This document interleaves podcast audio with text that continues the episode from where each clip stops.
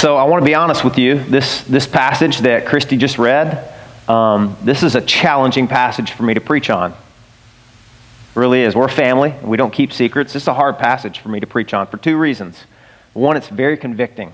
This is a passage that talks about having faith in God and praying boldly, praying with expectation. William Carey, the great missionary, said, Attempt great things for God, but expect great things from God. I find that I fall way short on that second half of that prayer. I'm always attempting to do amazing things for God. I mean, I hope I am. I'm a church planter, I'm a pastor, I'm a Christian. Um, I'm always hoping and attempting to do great things from God, but sometimes my expectations are so low. The threshold is so low. That's because I don't believe that God wants to answer prayer or wants to use me. So it's convicting because of that. It's also convicting because the majority of my ministry, I have stood against uh, a teaching, a prevalent teaching in the church that, that goes by the name of prosperity teaching. And that is people that are claiming promises that God never made in the Bible. And I think it's a cruel theology to tell somebody that's bound to a wheelchair, you know, God would have healed you if you had enough faith. He wants you healed, but you're not exercising faith, so He's not going to heal you, and it's your fault. When we know many godly people are sick because God and His sovereignty, that's, that's their lot. And He has a very glorifying purpose for that. So I've spent a majority of my ministry standing against that. Um, and I find that when false teachers that promote prosperity teaching teach, they, they quote passages like this. So when you actually come to the passage and you see that there is a truthfulness in some of what they say, that's, that's true of every heresy, by the way, and every false teaching has just enough truth in it to be attractive to you, like rat poison. You know how much poison is in rat poison? Very little. I've heard like less than 1%. The rest is rat food, right? So, this is, this is a hard passage for, for me to preach on because my temptation, and again, I'm being honest with you, my temptation is to spend the majority of my time in this passage telling you what it does not mean, right? And we lose the power of it. I'm guilty of this as a preacher. Very often, I'm guilty of this. I'll come to a passage, there's an amazing promise and an amazing truth that God wants to unleash in our lives, and I'll spend the majority of my time so overqualifying what that promise is that it loses its power. Do you know what I mean? It's very easy to do that. Now, we know it says this, but, but hang on there, cowboy. you got to remember this, this, this, this, this, this, this. Oh, and look, we're out of time. Well, let's pray. and then what do you leave with? You leave with negatives. Doesn't mean this, this, or this. So, this is a challenging passage for me. And I didn't want to preach it. I was like, I'll preach on a psalm this week and really just leave this in the oven. Sermons are like cakes, they, are always in the oven cooking and they're never quite done. But eventually, you got to pull them out and preach them. And so, God has really encouraged me this week as I've just stood looking at this passage right in the face and said, God, do with this what you want in my heart. And then sometimes it starts with leadership, what God's going to do in and through a church. So I'm encouraged and trust that God's going to help all of us through this passage. This is about the power of prayer. And the title of the sermon is Whatever You Ask. Um, in the very beginning of this, we, you know the context of this. I'm not going to spend time talking about context. Jesus just cursed a fig tree the day before this happened, and he cleansed out the temple because the temple is barren just as much as that fig tree was barren. And virtually, Jesus cursed both of those things. He said, This temple is no longer necessary. I'm the temple. Temple was supposed to be a house of prayer for all the nations to gather, find God, find forgiveness, bear fruit, right? Wasn't happening. Temple was not accomplishing its purpose, so the Lord cleansed it. That fig tree that he encountered was boasting all these enormous leaves of religiosity. Boasting, you know, a fig tree would produce figs first and then leaves. So if you ever see a fig tree that has big leaves, it's telling you, woohoo, over here, I got some big, luscious fruit for you to enjoy. And Jesus, on the way to cleanse the temple, saw that fig tree. He was hungry because he's a man as well as God. He went to the fig tree, looked for the figs, there were none. False advertisement. That fig tree was cursed because it was false.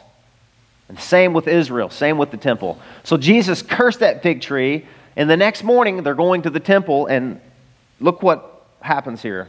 Um, Verse 20 As they passed by in the morning, they saw the fig tree withered away to the roots, and Peter remembered and said to him, Rabbi, look, that fig tree that you cursed has withered. And verse 22 says, And Jesus answered them. Now, there's not really a question here, though. Jesus is answering a question that wasn't asked. But, you know, other gospel recorders, Matthew, Luke, John, they present some stories, and Matthew records this story, and he adds a question that Peter asked, and this is what he said.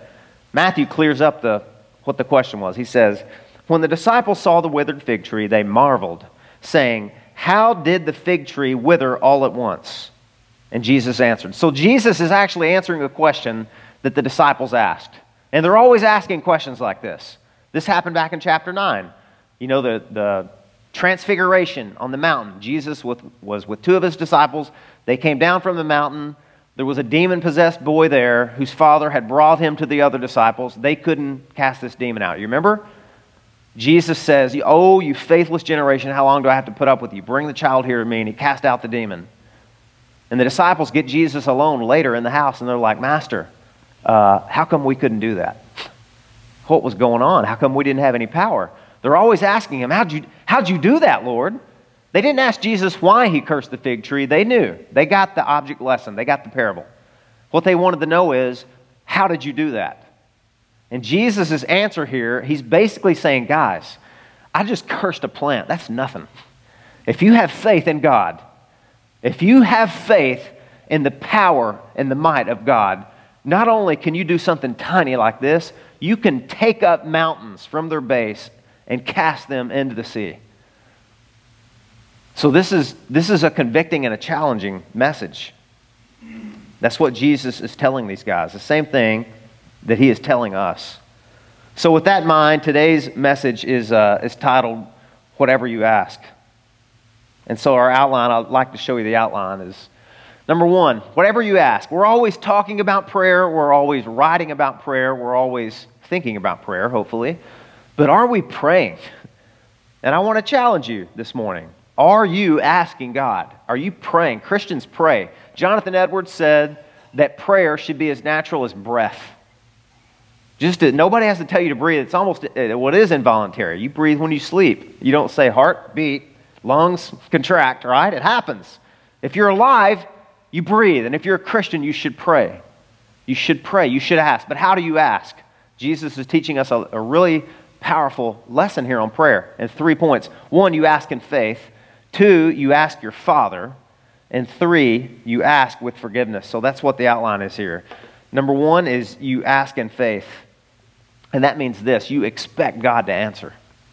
You expect God to answer. I heard the story of a little girl in her Sunday school class, and their teacher, as a project, was telling all these students, look, we're all going to write to a missionary in, in, a foreign field, maybe a third world country, and we're going to encourage them and let them know we're praying for them.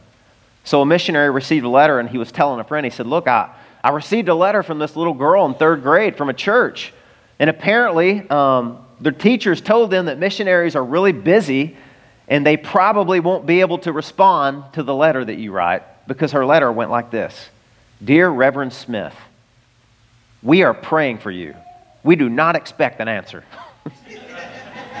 now, without knowing it, that little girl may have very well summed up our problem as Christians. We are praying, maybe, perhaps. We're asking God to do hard things, but do we really expect God to answer? What Jesus is saying here is you should. You should expect God to answer. He wants to answer. That's the nature of God. He is a giving God. He has an abundance of riches that He wants to lavish his children with. Just like you, if you're a father, you know a little something about this. You want to bestow good things on your children. And God does too.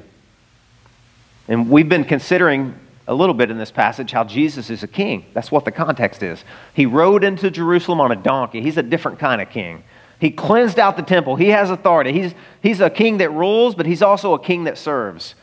And some people, some historians, some scholars believe that when Jesus was lecturing his disciples here, giving them this lesson on faith, he was standing beside this withered tree on the road to the temple on the Mount of Olives. And he's saying, if you have faith, even the size of a mustard seed, he says in other passages, you can say to this mountain, Be thou removed and cast in the sea, and it will be done for you. That's where the name it, claim it comes from. Believe it's already happened and it will be done, right? But Jesus is actually saying that here. And some people believe that, that from the distance where he's standing, and some of you have been to Israel, Steve, maybe you can collaborate this. Cliff talked to me about it. Um, that you could have seen King Herod's fortress that he built. He called it after, he named it after himself, ironically enough, the Herodian. And it was a fortress that he had built that would have been magnificent. You know, King Herod, amongst other things, was a master architect and engineer. He built aqueducts, he built theaters, he built temples, he built palaces, and he built fortresses. And he built this fortress on top of a mountain that wasn't quite big enough for him. So, you know what he did? He had thousands of slaves take a nearby mountain manually and move it on top of this other little mountain to build it up where it was fitting for him and his might, you know, Herod the Great. And then he built his, fort, his fortress on top of it, and everyone would have known that King Herod literally moved a mountain. This wicked pagan king on the backs of slaves, he was a tyrant, he was a murderer, he was cruel, he was unjust. So this king moved that mountain. And Jesus is saying, You can move mountains if you trust the better king, the better king than Herod. And he will do this through you because you're his people and you have his spirit within you. So perhaps that's what Jesus meant. But I, I know this. Um, I know what mountains represent. They represent human impossibilities, don't they? They do. They represent moving a mountain. A mountain would mean something that's impossible for you to do. Now, I just want to help you understand why do you come to church and listen to sermons? You know, it's, it's the preacher's job to, to make you interested. it's the, in, in some sense, to tell you that this message is relevant. So I want to ask you a question. Anybody in this room have a human impossibility in your life that you need God's help with? Then this should be ultra relevant to you. It, sh- it should. This should. How many, how many mountains might be, re- if we were all honest this morning, how many mountains would be represented in this room? A marriage that's dissolving or dissolved? A health crisis you can't even talk about, it's too painful? Money? Your job, your career, your loneliness? You're looking for a spouse, you're bitter, maybe, or you're, you're angry at God, or you're in doubt. Why, Lord? Something you've been, a loved one that you've been praying for for decades still has rejected the gospel time and time again. Or maybe a secret besetting sin that's so enticed and captivated and dominated your life, you don't even feel like God cares anymore, that He just. How many mountains are in this room right now? Oh, my friends, if we could list them, it would overwhelm us. But the point is, it would not overwhelm God. He's ready. He's ready to help you with those mountains. But so often, we just stop believing. God either doesn't care. Whenever we talk about why don't people pray more, Sometimes we'll say, well, it's guilt or it's a little bit of laziness, and it is. Those things factor in. But I have found in my own experience and counseling with other people, most of the time, do you know what comes into factor? What comes into play? Doubt. Doubt. They believe either God doesn't care or there's nothing God is willing or able to do about this. This is just too great. This is just too much for him. It's too big for God. God can't handle this. God doesn't want to answer this. I'm not righteous enough for God to care. I haven't walked with the Lord closely enough. Lots of, lots of mountains in this congregation. But I want to tell you think of the Bible, think of church history, think of the Old Testament, think of Hebrews 11. The halls of faith. You know that passage in Hebrews 11? Great Lord's Day meditation. All the amazing men and women listed in that chapter, chapter 11 in Hebrews, that God did extra ordinary people that God, through them, did extraordinary things because of their faith. Because of their faith. Moses, Noah, Gideon, Abraham, Sarah, the women that are listed in there too, the judges. And listen, these people were flawed, deeply and profoundly flawed people. Don't put halos on their head, guys. Read their stories. They weren't righteous in the way that we think of, of righteousness. Their righteousness was in God, their trust was in God. And one of the things I think that we forget, and this is where it's a challenge because the, the teaching that I've stood against most of my ministry, I really do believe God wants to answer prayers. Do you? He does. He loves to give his children good gifts. And do you know why? Because that gives God glory. That shows how heavy and weighty and majestic and powerful God is. And he loves to do that. In a sense, you could say, in a sanctified way, God loves to show off but only in a way that's helpful to his people. And I could prove that by all the miracles Jesus did. Jesus didn't just show up and say, Hey, you want to see me fly around a mountain? He could have. He could have done he the things Jesus could have done that would have left his audience stunned. And he did, but those things were only directed toward helping people, creating food for hungry people, casting out demons with oppressed people, raising dead people from the grave, right? He did things to show his power, but in a way that was helpful to people. Jesus loves to demonstrate his power. A life changing verse for me when I was a brand new Christian. I had just read the Old Testament, maybe for the first time, all the way through. Even those passages that are really boring, right, to us, because we don't understand why they're there. Second Chronicles chapter 16, verse 9, it says this For the eyes of the Lord run to and fro throughout the whole earth, seeking to show himself powerful on behalf of those whose hearts are loyal toward him. that's a, that's, a that's a mind blowing passage because it says God's looking for something. His eyes are running, roaming all throughout the earth. What's he looking for? Oh, God wants to show how powerful he is. Well, I want to see how powerful he is. Well, then ask him. Take your mountain to this God who can level it. Have faith in this God. Ask Him. You know what? You know one of the most bold prayers in the Bible. What it was? Lord, show me your glory. Show me the word glory, kabod in Hebrew. It means heavy, weighty. The surfers and skaters used to say that back in the 70s and 80s. Heavy, dude. Right? That's righteous. Wicked. That's heavy. That's amazing. Glory means heavy. God wants you to see how weighty and how glorious and mighty and powerful and giving that He is. But listen, and this is the truth. You take this to the bank. Sometimes He won't show you unless you ask. God wants you to seek Him, He wants you to knock and to seek and to ask, and He will answer. That's the teaching of the Bible. That's the teaching of this passage. That's why Jesus' answer floors us. Ask in faith. You know what He says? They're like, Lord, how did you do this? You know what He says? He says, Well, you see, this is how it works. Your prayer, and then it comes quadrilaterally, and then goes, He says, Have faith in God. Simple answer. Should knock us off our feet. Have faith in God. Because the power is not in your faith. That's the lie that's so prospered through false teaching. The power is not in your faith, guys. The power is in the object of your faith. right? What holds you up if you're on a frozen lake?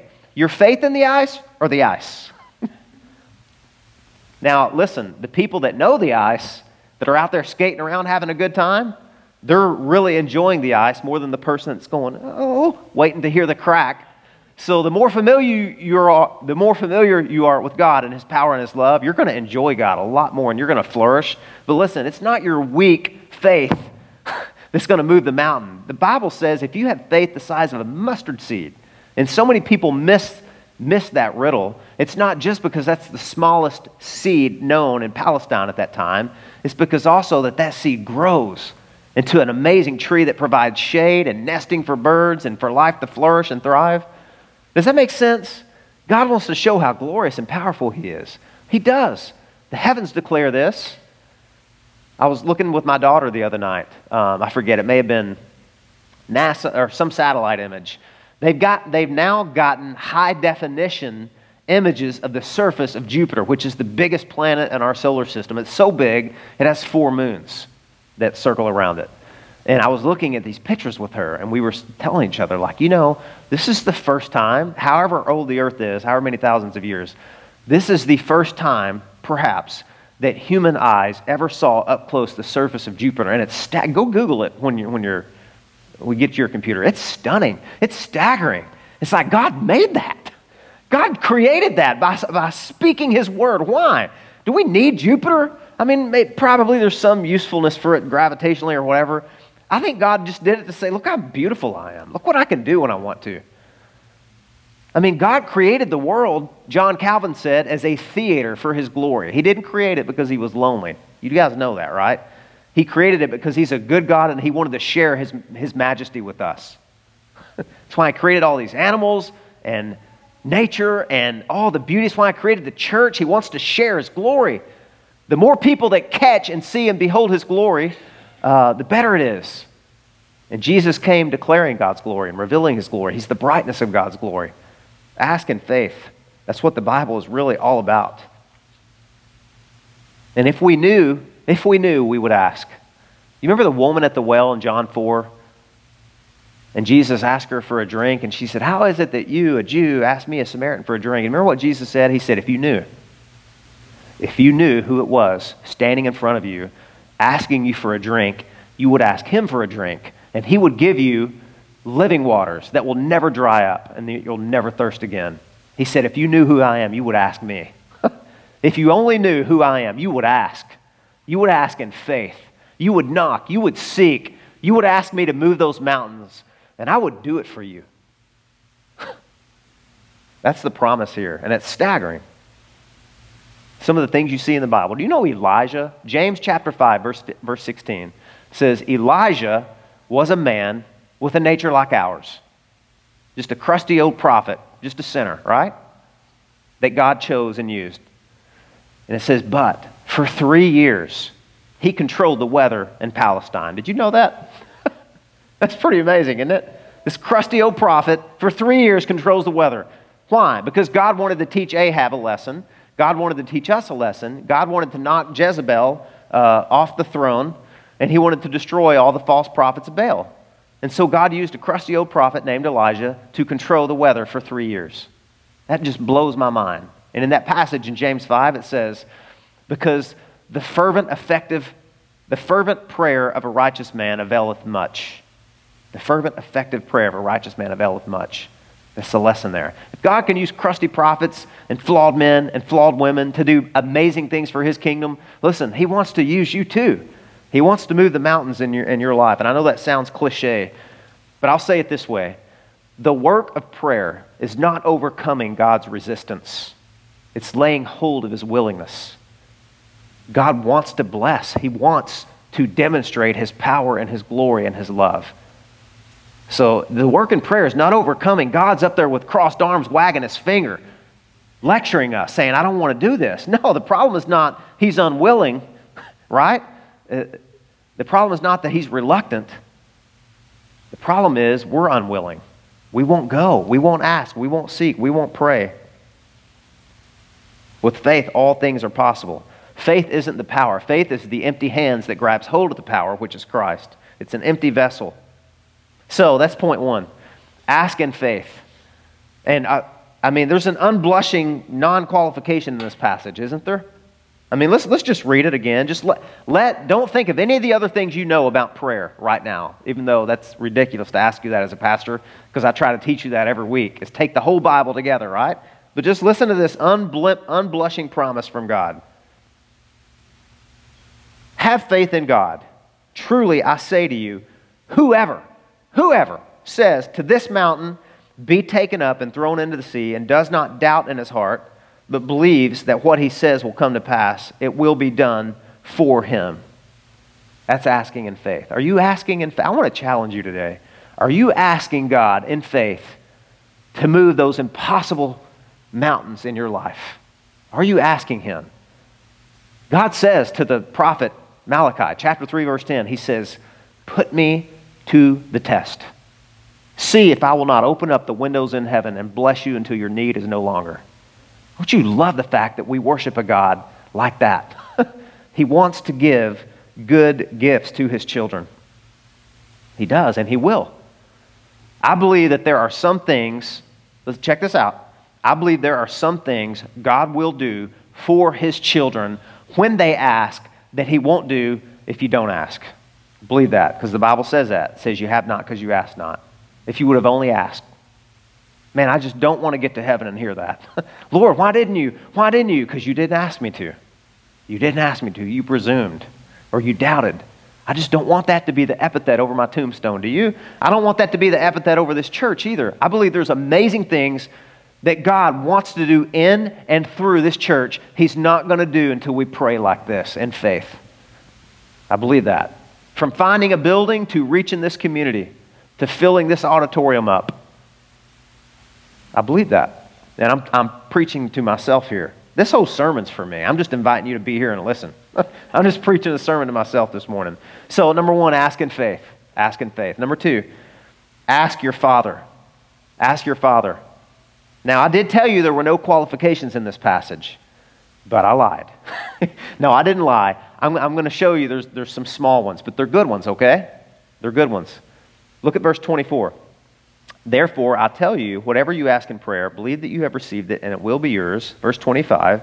And when you stand praying, forgive if you have anything against anyone, and we'll get back to that, last point, so that your Father also, who is in heaven, may forgive you your trespasses. Now, when you pray, you're talking to someone, right? That you have a relationship with. And they're not a stranger, they're your father. And fathers know what is best for their children, do they not? Well, some of them do, human fathers. I'm a father. I mean, I don't always know what's best for my kids. In fact, sometimes I give them stuff that's terrible for them, you know? But anyway, that's another sermon for another day. Um, God is a perfect father, He's the perfect father. And there's a very good reason why, when we're getting taught on prayer from Jesus, he tells us, remember, you're talking to your Father. And this is, I believe, if you want to say pray, prayer, because it sounds like if you say, hey, look, whatever you ask, no matter what, whatever it is, God's going to give it to you. Just believe. If that was the only thing this passage says, and that was true, I mean, we could go out and start leveling mountains and cursing trees, right? But remember, we're asking our Father to do something in us, through us, and for us. We're asking Him. He's our Father. And so, if you want to say prayer needs a safety latch, this is the safety latch. This is the safety net, I guess you could say. This is the, look, this is not Aladdin's lamp. Let me ask you a question. If you believed, just bear with me, hypothetically, if you believed in Aladdin's lamp, that there's a lamp, and if you rub it, a genie pops out and gives you three wishes, whatever you want, man, whatever. Lottery, spouse, whatever, whatever it is that you want, you know? Um, if you believe that and, and you saw a five year old little kid with Aladdin's lamp rubbing it, would you run? Wouldn't you run? Would that be dangerous? A five year old kid asking this genie for whatever he wants. I mean, if my kid had it, there'd be T Rexes all over the place, dinosaurs everywhere. It'd be dangerous. It would probably be deadly, right? I mean, just use so let's not use that passage in this way. This is not Aladdin's lamp, right? And, and you would think, well, yeah, goodness. Okay, Pastor, yeah, but you know, when we're older, when we're like 10, uh, we're wiser than when we're five, and we're not going to ask for dinosaurs. Yeah, we're going to ask for what? Lamborghinis and motorcycles and jet skis and th- trampolines and things that are going to kill us, right? Some of them. Um, my kid the other day, and I won't tell you who it is. My kid the other day actually asked his mother for a sheet. He said, Mom, give me a sheet. And she said, Why? And he said, Trust me. Thank God she didn't. he was going to climb up on the roof and jump off with a sheet. Yeah, we, we, our kids haven't even seen Mary Poppins. I don't know what in the world got in his head. But he said, Trust me, in his little seven year old mind, or her little, I'm not telling you who it is, they thought they would jump off the roof with a sheet. Makes perfect sense, sense right? gravity, sheet, umbrella, parachute, and that they would have a soft landing back and forth. Uh, but this little, uh, this, ki- this kid said, Trust me. And, and my wife said to him, You know what? You need to learn to hear that, not say that. Trust me. Don't say that. Um, hear that. Hear, hear, God, hear your parents saying, Trust me, you don't need this sheep. This is not going to go well for you. Okay? but here's the lesson here, guys. Fast forward the tape in your life. Well, you know, we grow up though, don't we? And when we're 25, we don't ask for things that are harmful anymore. We don't ask for things that would be unprofitable for us and detrimental and devastating and would wreck our lives forever, do we? Especially when we're 40. I mean, we're so sanctified by then and mature. We've got everything figured out, and we don't really, God, just do whatever I ask you because I know what's best. No, you are coming, you're coming to a Father in prayer, and He knows what is best for you. And I know that's a challenge. You're like, Preacher, I knew you were going to get me because I was thinking just when finally a, a, promise in the Bible that's, that's amazing and magnanimous, whatever we ask. But guys, this is, God loves us too much to give us Aladdin's lamp. He loves us too much. There's things that will not happen in your life if you have that kind of safetyless prayer uh, guarantee, right? Do you know what I'm saying? That's what this passage is about. He says, uh, and I tell you, ask and it will be given to you. This is Jesus in another place. Seek and you will find. Knock and it will be opened to you. For everyone who asks receives. And the one who seeks finds. And the one who knocks, it will be open. And then he, he, make, he says this What father among you, if his son asks for a fish, will instead of a fish give him a serpent? Or if he asks for an egg, he will give him a scorpion. If you then, who are evil, he's talking to his disciples here. This is humbling. If you're evil fathers, you know how to give good gifts to your children, how much more will the Heavenly Father give the Holy Spirit to those who ask Him. And He says, Holy Spirit, because that's the greatest gift anybody could ever give. He said, Look, if you're an evil father and you think you know how to give good gifts to your children, how much more will your Heavenly Father know what's best for you? And I could reverse that. When your son asks for a, scorp- uh, for a scorpion, you don't give him a scorpion, do you? And sometimes we ask God for things that would destroy us, and He knows that. But I will say this the Puritans used to say that God will answer, God will interpret your need, not necessarily your request. See, we think our request is our need.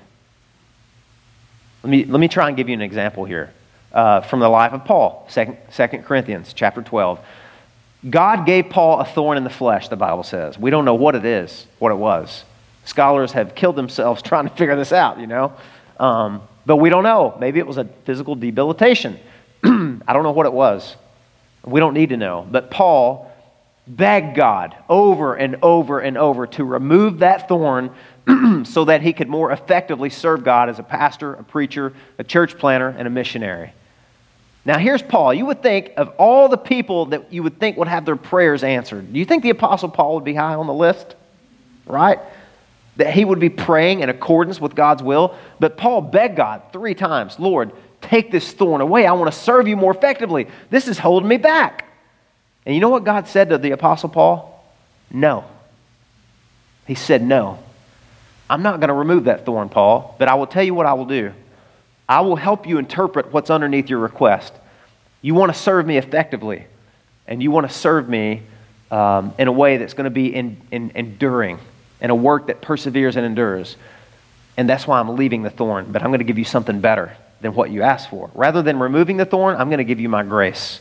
And my grace is going to be sufficient for you. For when you're weak, then you are strong. Do you see? Paul asked God to move a mountain, and God moved a different mountain for Paul. He didn't say no outright. He said no, but yes. And that's what God does for us sometimes. If you could trace your life, all the things you prayed for that had God answered your prayer the way you wanted Him to answer it, you'd be in a pickle. You'd be in a jar of pickles, drowning, right? Filled up with vinegar.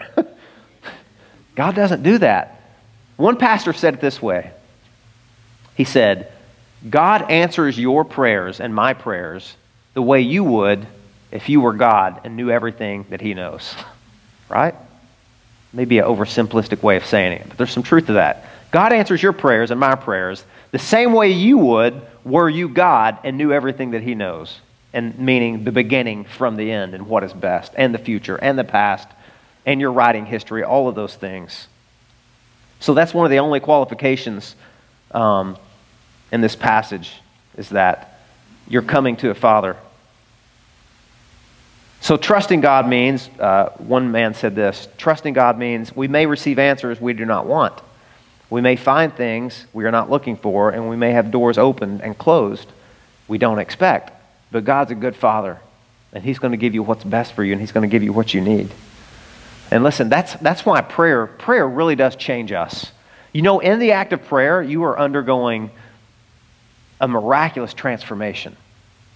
I worked for a pastor in California named John MacArthur. Some of you guys know John. Maybe you have a study Bible or listen to him on Grace to You. He's an amazing man and one of my heroes of the faith. And I remember a story he told when his son Mark was younger and was playing college baseball, and he started having these headaches. And John took him to the doctor to get this, uh, his head checked out, and they were concerned. And they went to one of the top leading what is it, neurologist or whatever. And this was an old, crass, uh, cranky doctor who had poked around on brains for so long, he had long foregone any bedside manner. If you ever met a doctor like that, you're like, yeah, you're probably going to die. You know, that no bedside manner at all, or it's probably cancer, and you're like, whoa, time out. but this doctor was just old and cranky, and he looked at it and he dismissed Mark and told John MacArthur, he said, you know, this is probably fatal. There's a, there's a massive, looks like some kind of tumor near the optic, optic nerve and uh, this is, you know, we'll send him for the next eight days to run tests, but this is probably fatal. You need to brace yourself. And John was like, What? And he was younger then. His kid was a teenager. And he said, Instantly, instantly. I just went and I lost, I fasted for eight days, not because I was hungry, because I had no appetite. I was just, you know, imagine your son, you've just been told, hey, your son's probably not going to live, you know, for very much longer. This is going to be fatal. So he said for the next eight days, his son was undergoing tests, and he tried to hide it from Mark and, like, oh, you know, son, these headaches, they want to just check you out. But he said he began to pray. And in the beginning, his prayers were, Lord, this can't be. This is a mistake. Recheck the list. You got the wrong kid here. This is a kid who loves you. He's given his life to you. He's playing baseball for your glory, which is rare, right? At a Christian uh, college. Check the list. And he said God began to work in his heart. And then it was, Lord, comfort my son. Bring him comfort. You know, first it was heal my son, and then it was Lord, comfort my son. If this is your will, comfort him. And then it was, Lord, just take him home. Just get him out of here. This world is terrible. just take him home and take me, take me with him, would you? It was amazing how God had changed Dr. MacArthur's heart through praying for his son. And then eight days ended, and he got a phone call, and guess what? It was just some piece of flesh that was there, and Uh, his headaches were probably due to the fact that he was out in the sun practicing, and he was a growing teenager, and it was growing pains, and it would probably amount to nothing, so no worries. And John went and hugged his son at school and told him, you know, what had happened, how serious they thought it was. And his son said, Dad, why do you think God put me through that? And he was like, Put you through that? he put me through that. But listen, that's what happens sometimes when you're taking these mountains to God to be removed. God changes your entire perspective on why that mountain may be there. And maybe there's a different one that needs to be moved. Maybe you're the mountain. Maybe you're in the way, and the mountain that needs to be moved is you being changed. And God does that. And listen, there's some things God will do to you and in you that He will only do through prayer because prayer is where you really see who you truly are. It is. That's when you are naked and open before the eyes of Him with whom we have to do. And you can't hide. You can't hide things, and you shouldn't. Prayer changes us. And that's tremendously good news. That's why the greatest tragedy in life is not unanswered prayer, it's unoffered prayer. That's the greatest tragedy, is that there are some Christians, God would have given them things. And I don't mean Lamborghinis and private jets, okay? You know what I mean. I mean, God would have done things for them and through them if they would have asked Him. But they didn't. And man, that's convicting to me to hear that as a pastor and a church planter. Maybe it is for you too. I needed to hear that this week. So here's the third one, and we're, we're running out of time. I'm going to go fast. Number three, ask with forgiveness. Oh, here, here's the hard part of this, guys. Everyone got really quiet. the last part of this prayer bites. I mean, it's got teeth, right? It stings a little bit. Listen to this.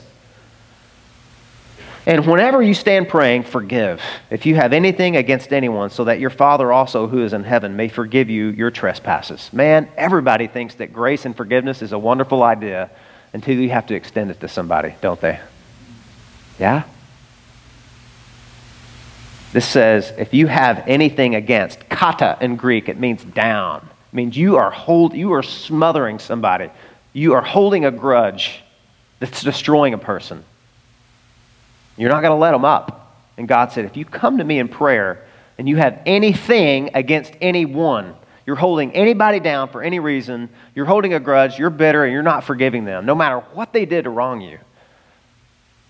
He says, You are denying my grace. It's not so much this technicality.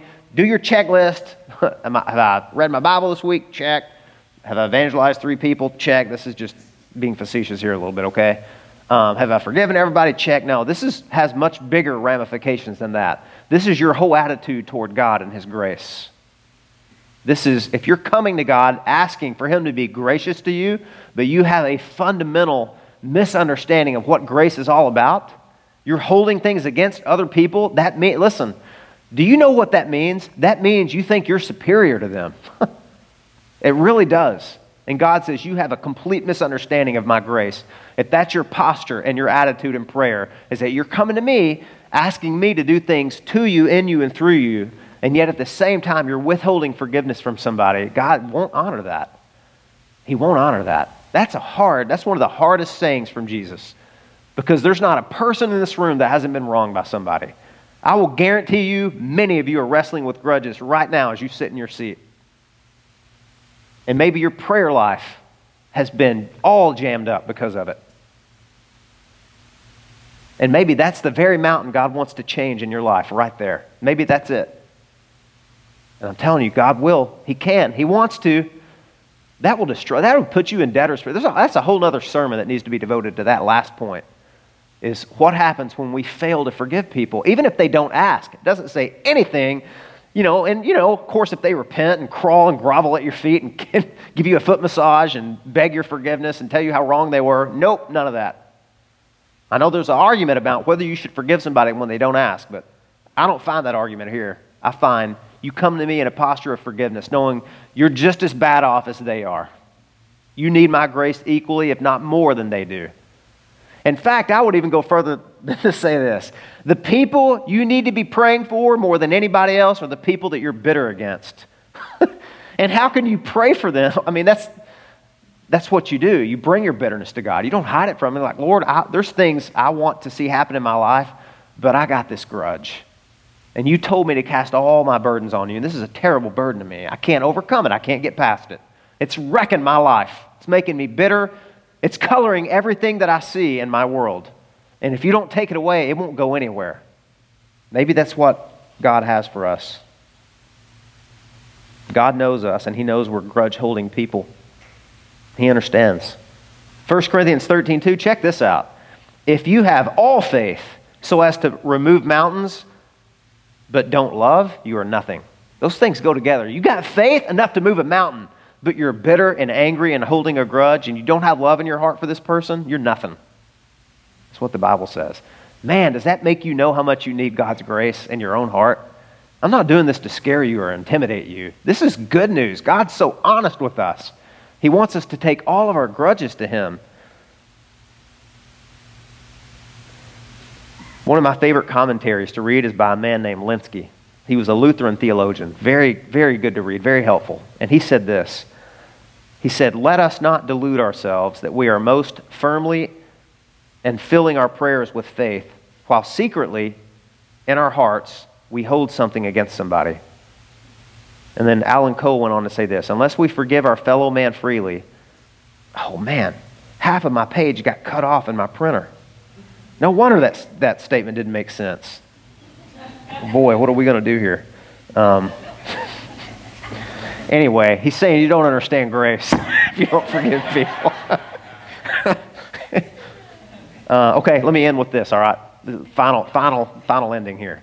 So, ask in faith, ask your Father, ask with forgiveness. Now, I want to read a, a story you're familiar with from Elijah in the Old Testament. Because when we come to God, let's be honest, we don't feel worthy to be there. We don't feel, even though we're praying in, in the name of Jesus, you know what that means? In the name of Jesus, it means based on His merits, His life, His righteousness, His perfection, His accomplishments. So often we come to God and we think, we might as well pray in our name because we don't feel, well, I haven't prayed enough this week, Lord, and I haven't been a good Christian, and I, I've, I fell here and here and here. And you might as well pray in your own name. Look, the, the throne of the floor in heaven is not sprinkled with the sweat of your efforts, it's sprinkled with the blood of Christ. That's why there's an altar up there, right? Christ made atonement, He made sacrifice, so you can come to God with boldness and with confidence because there's a throne of grace there. We talk about this all the time. So I want, I want to read this story to you. This is about Elijah, the crusty old prophet in the Old Testament. And you know, God used him to single handedly bring down the false prophets of Baal. And this guy got downright gory. He slaughtered hundreds of these false prophets. And you may know the story. This is like a showdown at the OK Corral in 1 Kings chapter 17 and 18. There's a contest. There's been a drought for three years, thanks to the crusty old prophet Elijah. He prayed, and the heavens held the rain back. And so all these prophets are there, and, and Elijah shows up. And he's like, Look, I'm tired of this wavering back and forth, Israel. Today's the day. We're going to figure out who is God. Okay? We're going to figure out who God is, who the real God is. Is it Baal or is it Yahweh? So here's what we're going to do you guys slaughter a calf, uh, build your altar, and you call down fire from heaven from Baal, and I'll do the same with Yahweh. And whoever whoever's God answers with fire, he is God. How's that sound? And they said, Sounds good to me. Elijah's thinking. so here's what happens. 1 Kings 18 25. Then Elijah said to the prophets, Choose for yourselves one bull and prepare it first, for you are many, and call upon the name of your God, but put no fire to it. And they took the bull that was given to them, and they prepared it, and called upon the name of Baal from morning until noon. From morning, let me, from morning until noon, they prayed out loud, saying, O Baal, answer us. But there was no voice, and no one answered. And then it says, and they limped around the altar that they had made. Man, what a, what a picture. What a picture of false religion. They cried out from morning until noon and they limped around their altar. Nobody heard. Nobody paid any attention. That's every other religion in the world besides Christianity. Verse 27 And at noon, Elijah mocked them, saying, Cry aloud, for he is a God. Either he is musing or he is relieving himself. You say, maybe your God's on the potty. He's busy and he can't hear you. Hey, this is in the Bible, guys. I'm just reading what's in the Bible here. Or he is on a journey, or perhaps he is asleep and must be awakened. In verse 28, and they cried aloud and they cut themselves after their custom with swords and lances until the blood gushed out upon them. And as midday passed, they raved on until the time of the offering of the oblation, which means into the evening. So get this picture, guys a false religion with false followers who had been enticed by demons, probably. They're praying, they're dancing, they're raving, they're cutting themselves, crying out to this false God who can't hear them all day. But there was no voice, it says. No one answered, no one paid attention. It's sad. Is that so sad? And contrast that with what we have, the truth of Christianity. Then Elijah the prophet you know, he repaired the altar, he laid out some stones, and he doused it with three buckets of water. You remember the story? So that it was impossible for it to be a mistake, whether it was God or not. And he came there and he said, Oh God, Lord, God of Abraham, Isaac, and Israel, let it be known this day that you are God in Israel, and that I am your servant, and that I have done all these things at your word. Answer me, O Lord, answer me, that this people may know that you are the Lord, you are God, and that you have turned their hearts back. Then the fire of the Lord fell and consumed the burnt offering and the wood and the stones and the dust and licked up the water that was in the trench. And when all the people saw it, they fell on their faces and said, The Lord, He is God, He is Lord, He is God. That's amazing. That's a man, crusty old prophet, who mocked false religion, right? And he asked in faith, and God answered him. He shut up the heavens for three years. He, he, he fire fell from heaven and consumed this altar and this sacrifice. And what an example. You know, James 5:16 says, "Hey, Elijah was a man like us with a nature like ours, but he had faith in a big God." And, and let me end by saying this. The only reason that you and I are ever able to cry out to God in prayer and he hear us and answer us is because of the scandalous truth that when Jesus was on the cross crying out for his Father, God didn't hear him. God didn't answer him the heavens were silent and shut up. He said, My God, my God, why have you forsaken me? God deserted Jesus on the cross. That's Christianity. You know why he deserted him? Because you and I deserve that. We deserve to be abandoned, deserted, and forsaken. But Jesus took our place on the cross, and God didn't God didn't hear his prayer, but God did raise him from the dead, didn't he? And listen, you don't have to dance around and rave from morning until evening and cut yourself with sword and the blood gush because listen, blood has already gushed on the one on the one whose sacrifice enables us to walk into God's presence. And that, my friends, is the power of prayer.